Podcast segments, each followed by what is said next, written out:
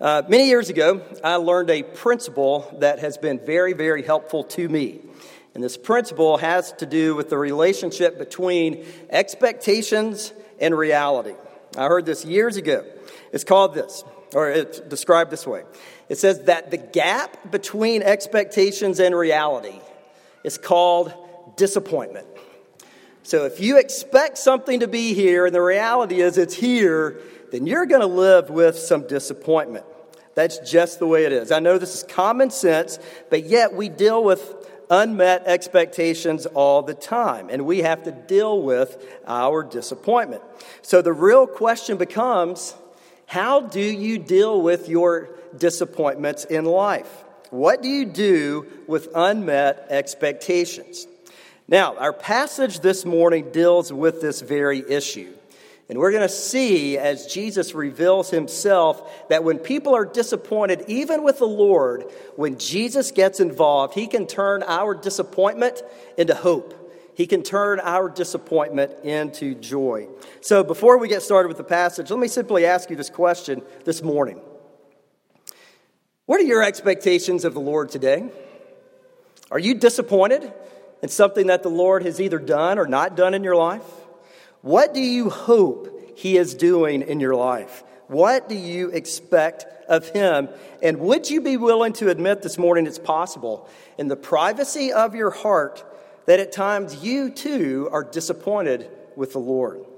All right, let's return to Luke chapter 24 as we continue in this series of resurrection life, as we continue to study how Jesus' defeat of death affects our life today. Last week, we saw when the Lord revealed himself to his disciples that we now have purpose in our life as we wrestle with being his ambassadors, no matter what is going on. This week, we see the promises which are ours in Christ. As we see God's word revealed, that we have hope in our life even in the midst of disappointment. So, we're going to listen in on this walk of these two men on their way to Emmaus and how Jesus speaks to them. Two points for us to consider this morning. First, notice our confusion with God's word.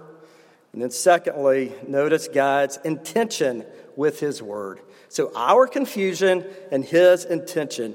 And my prayer for us this morning is this is that the Lord would open our eyes to see the fullness of all that Jesus' kingdom is about and how that is revealed in His Word. And I, I, hope and I pray that the Lord fills our hearts with joy as we see His Word come alive. Okay, let's look at our confusion. Look back at the text. Verse 13, Luke records this On that day, what day is that? It's referring, of course, to the day of Jesus' resurrection, the first Easter morning. This was Sunday morning, the day after their Sabbath day. Jesus arose earlier that morning. We know that he appeared to two women outside of the tomb. They encountered an angel that moved the stone for Jesus, and he walked out. Later that evening, he would reveal himself to his disciples, but before that happened, Luke gives us more details than the Gospel of John, and we see that he went on this walk. In between meeting with Mary and Mary and later with the disciples, he took a walk outside of Jerusalem. He walked in the direction of a small village about seven miles outside of the city called Emmaus. And as he walked, there were two Jewish men who had been in the city, and they were returning home to their village after experiencing all of the events that had been taking place. One of them was named Cleopas. We do not know the other's name. And they were discussing all that they had seen and all that they had heard, and it was a lot. It seems obvious these two men had known Jesus. Though they were not part of the official 12 disciples, these men were part of a larger group who would have been influenced by the Lord. They knew him, he was a friend. Thus, they mourned as they walked. Their friend had died. They were confused about his teaching. They were confused about all the rumors that were taking place. And they were confused about what they hoped would happen that did not happen. Now, as they were walking and talking about the events centered around Jesus, Jesus chose to reveal himself to them by joining them on their journey back home. Seriously, imagine that, but that's what happened. Here were two men walking. And now Jesus, in his glorified body, risen from the dead only a few hours, joins them. Now, why did Jesus choose these two men to reveal himself? The answer to that question is who knows? It's a mystery known only to the triune God why he would ever reveal himself to anyone. But here these two guys were, and they were about to have the walk of their life. Verse 16 they did not recognize Jesus. In his glorified body, he wasn't a ghost, he wasn't a, stranger, uh, he wasn't a spiritual angelic being, but either way, they didn't know who he was. But he was a man in a perfected physical body, one in which, like we will have someday. These two men see him, but they do not know it's Jesus. Now, verse 17 Jesus chose to enter into their conversation. He was kind of third willing, if you will. Two guys talking, and he wanted to be included in their dialogue. He simply asked, the same way anyone hoping to be included in someone else's conversation would ask. He just said, What are you guys talking about? Perfectly innocent, perfectly honest, maybe a little nosy on Jesus' part, but he just asked them, What are you all talking about? And their reaction, though, verse 18 is great. They essentially asked Jesus, Are you the only person in Jerusalem this weekend who didn't know what was going on? Basically, you can't be that dumb, are you? They were shocked. How could you not know all about this person named Jesus? Now look at verse 19 and let this brief moment of Jesus' humor give you encouragement. This became one of my favorite verses in the Bible as I studied it this week. When they asked Jesus if he was the only person in Jerusalem who didn't know about all these things, Jesus, Jesus casually asked, What things? Like, what are you talking about? As if he didn't know what things. It's as if he wanted to double check just in case they might be talking about something else. Now, he obviously knew everything they were talking about, but he wanted to bring them along in the conversation. Now, I thought about this as I, prayed and I studied this week about this passage. Jesus was not sarcastic with them. He could have been. I was thinking, you know what? He could have said to them, Oh, those things. The things like when they hung me on a cross. Yes, it's coming back to me now. When they arrested me, when they beat me, when they laughed at me, when they mocked me, when they nailed me, when they put a crown of thorns on my head and thought it was funny. Those things, is that what you're referring to? Or when for three hours the entire earth went dark because God the Father's vision of his son was so bad because the weight of sin had fallen upon him that he had to look away. Those things? Yeah, I remember those things.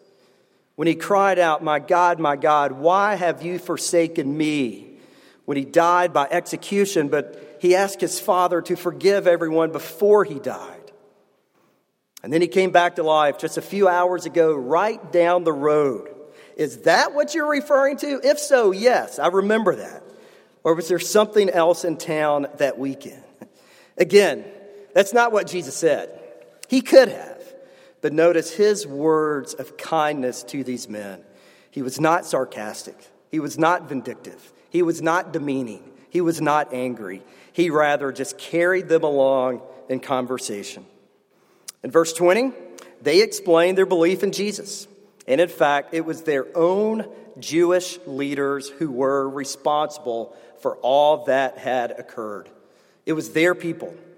And now in verse 21, there is this climatic moment in their walk. And it reveals so much about them, reveals so much about humanity, and I would even suggest including us this morning. Note, everything they said about Jesus was true. Yes, he was a prophet. Yes, he was mighty in deed and word before God and man. Yes, he was executed by the chief priests and the rulers. Yes, they did crucify him. But notice what they were wrong about. They were both confused and disappointed about what Jesus had accomplished. Cleopas said, We had hoped he was going to redeem Israel. Meaning, Cleopas had expected of Jesus to do something which Jesus' death on the cross did not do the way he wanted it done. And he was disappointed in Jesus. In his heart, in his life, he did not think God had done what he wanted God to do. Jesus had just taken away the penalty of sin for all the world, but Cleopas wanted something more, or at least something different. And in all of their confusion of the day, they explained that the rumors that were hearing about Jesus' body not being in the tomb and the reports of angels being seen, as if all of this weren't strange enough, they were still left with this frustration. We thought redemption was coming now. And then in verse 25, Jesus stopped them, almost as if he had heard enough. And he looked at his friends and he said, Oh, foolish ones. Was it not necessary for the Christ to suffer? Hear it again. Was it not necessary for the Christ to suffer? What had they missed? Where had they erred? What were they hoping that Jesus didn't deliver by taking away the penalty of our sin? The issue is found in this word redeem. These two men, in some way, wanted earthly prosperity and wanted it now. They wanted Jesus to bring to them what they could not get in and of themselves. They wanted their nation, Israel, to be victorious against all of their enemies today. They wanted political victory today.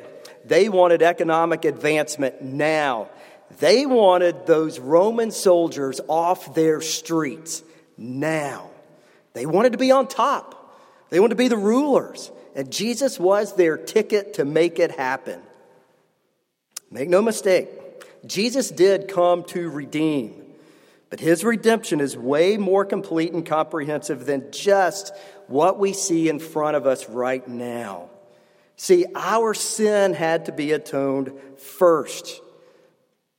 He had to do what he did then.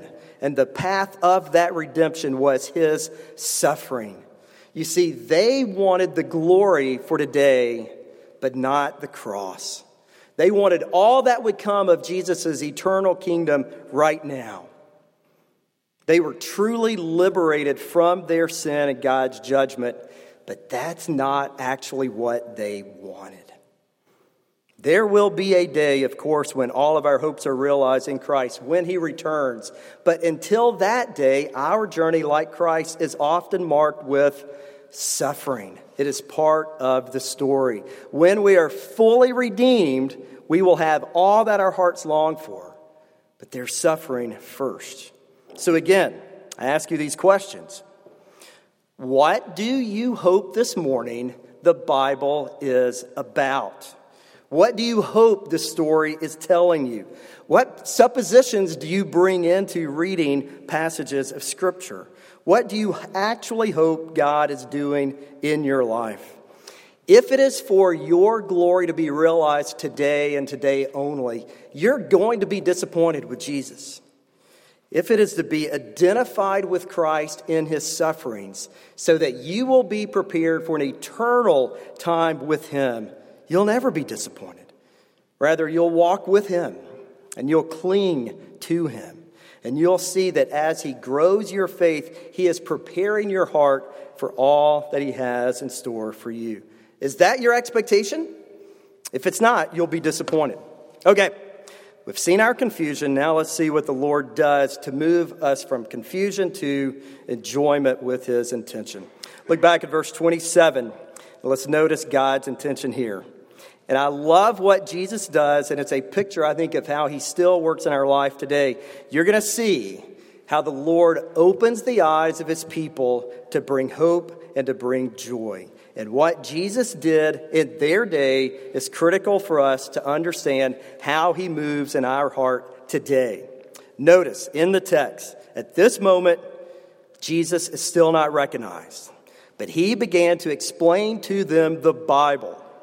Luke recorded that Jesus started with Moses and then the prophets. Moses, of course, the first five books of the Bible, which he wrote called the Law. The prophets deal with all of the ups and downs of Israel, of, of their uh, obedience and lack of obedience to the law. Later in Luke uh, 24, Jesus included the Psalms as part of its teaching, thus revealing the entire Old Testament was pointing toward the day when Jesus would come and reveal himself. Everything that these two Jewish men knew of God's word was telling a story that they did not connect the dots. The very thing that he had just done was the theme of all of their knowledge. It was the umbrella of everything they had ever heard. Now, we don't know exactly what Jesus shared with them on that day. We know he gave them a Bible study and he talked from Genesis through Deuteronomy, he talked from the Psalms, he talked from the prophets. Rest assured, this was the greatest parish group in the history of small group Bible studies. Imagine being there that day with Jesus explaining the Bible and that it's all about himself. Just imagine what he might have included in that Bible study. Perhaps he explained Genesis 3:15 and the promise of a coming redeemer who would be injured along the way. Perhaps he explained Abraham and how he was a fulfillment of all of God's promises. Perhaps he explained Noah that this earth will continue until the whole world embraces God's perfect righteousness. Perhaps Jesus explained creation, that God made us male and female, and that marriage is a picture of his body, the church. Perhaps Jesus took him to Psalm 23 and he showed them how he alone is our great shepherd. Or maybe he took them to Isaiah 53, like we read just a moment ago with Eddie, and learned that the Savior would have to suffer. In our presbytery, I serve on a committee uh, that examines all the people who are coming forward to be uh, uh, future pastors. And we call it the Candidates and Credentialing Committee. And they have to take a number of exams if, before they become pastors. But one of those exams is the Bible exam.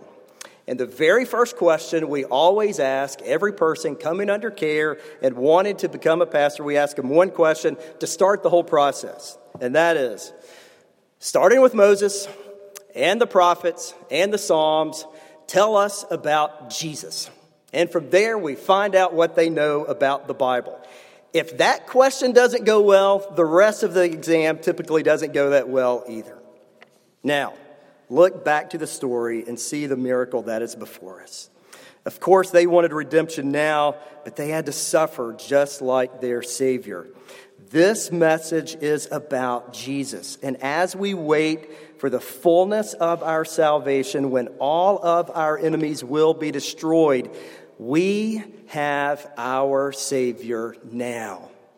So understand this morning, whatever disappointment you may have in the Lord, here is what you do have if you know Christ. You see, you have His body, you have the church, you have the people of God. See, you have His Spirit this morning alive inside of you. You have the community of followers of Christ. And understand this you have His Word. Jesus opened their eyes to see the truth from the Word of God. Here is the point What do you do in your disappointment with God? What do you do? The answer is right here in the text. You turn again and again and again through the power of God's Holy Spirit to His Scripture, and you let Jesus reorient your life according to His Word. That's what you do. You remember who He is, you remember how He sees you. You remember what he's doing as he's writing his law upon your heart. You remember what he's doing for all of eternity, that he is returning. And when you're disappointed with God, you let His Word minister Jesus, all of His good news to you. That's what you do. Now look at the miracle in verses 31 and 32. In verse 31, they thought Jesus was going to stay and spend the night, but rather, he vanished. So in verse 32, what happened? What happened to their disappointment in God? As they recounted the reality they had just sat under the teaching of Jesus, it says, their hearts burned within them. You see, when they recognized Jesus, their hearts came alive as they considered all of his promises to them found in the word, their hearts changed. Their disappointment had turned to gladness.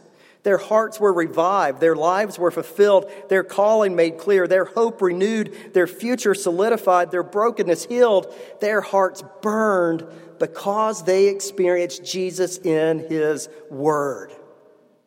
But guess what? Those Roman soldiers were still walking the streets. Their earthly status hadn't changed one bit. They still lived under the rule of an evil king.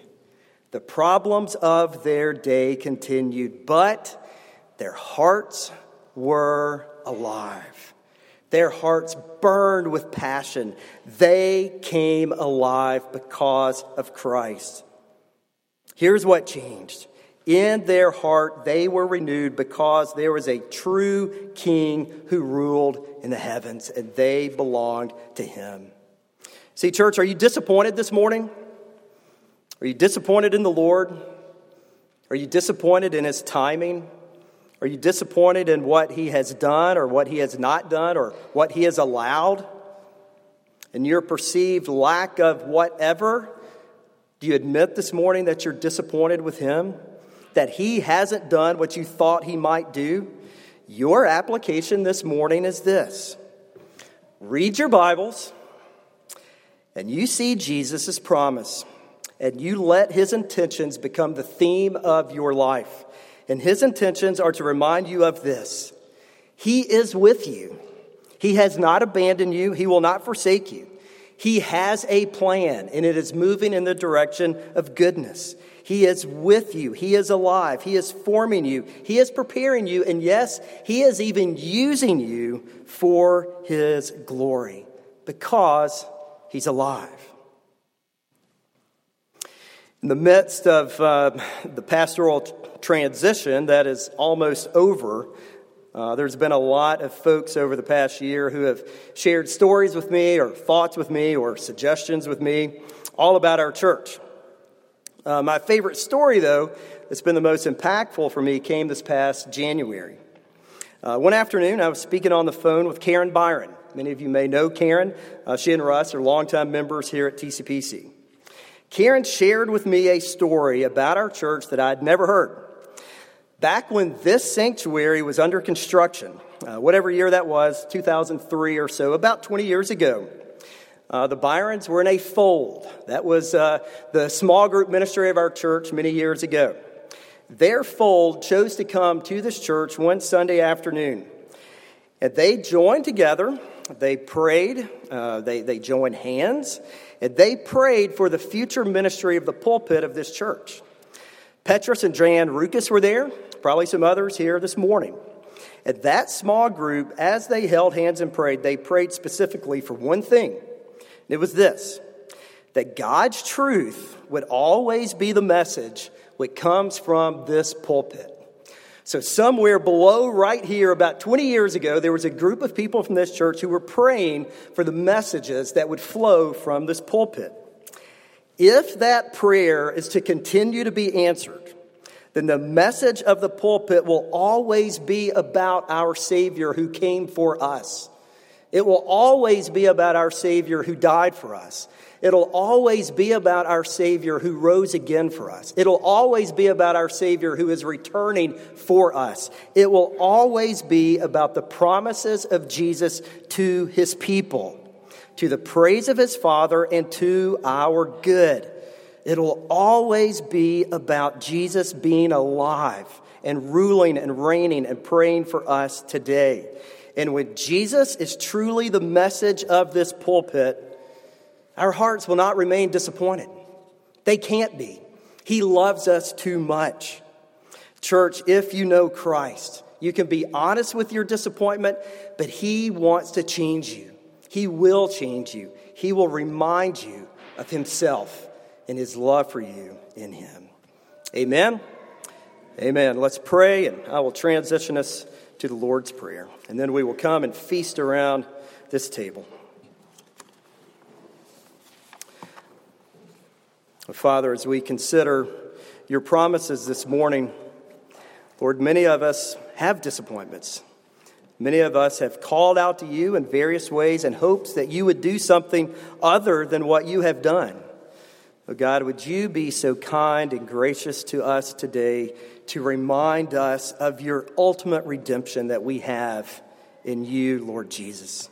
Thank you that you are willing to open the eyes of those who cannot see. Would you be so inclined to do that even today? Father, remind us of your promises in Christ, and may we have true hope and joy as a result.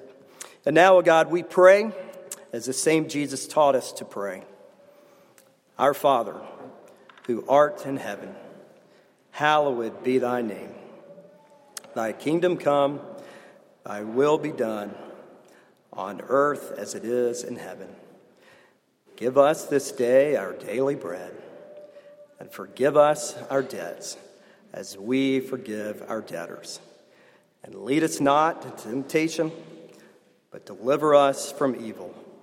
For thine is the kingdom and the power and the glory forever. Amen.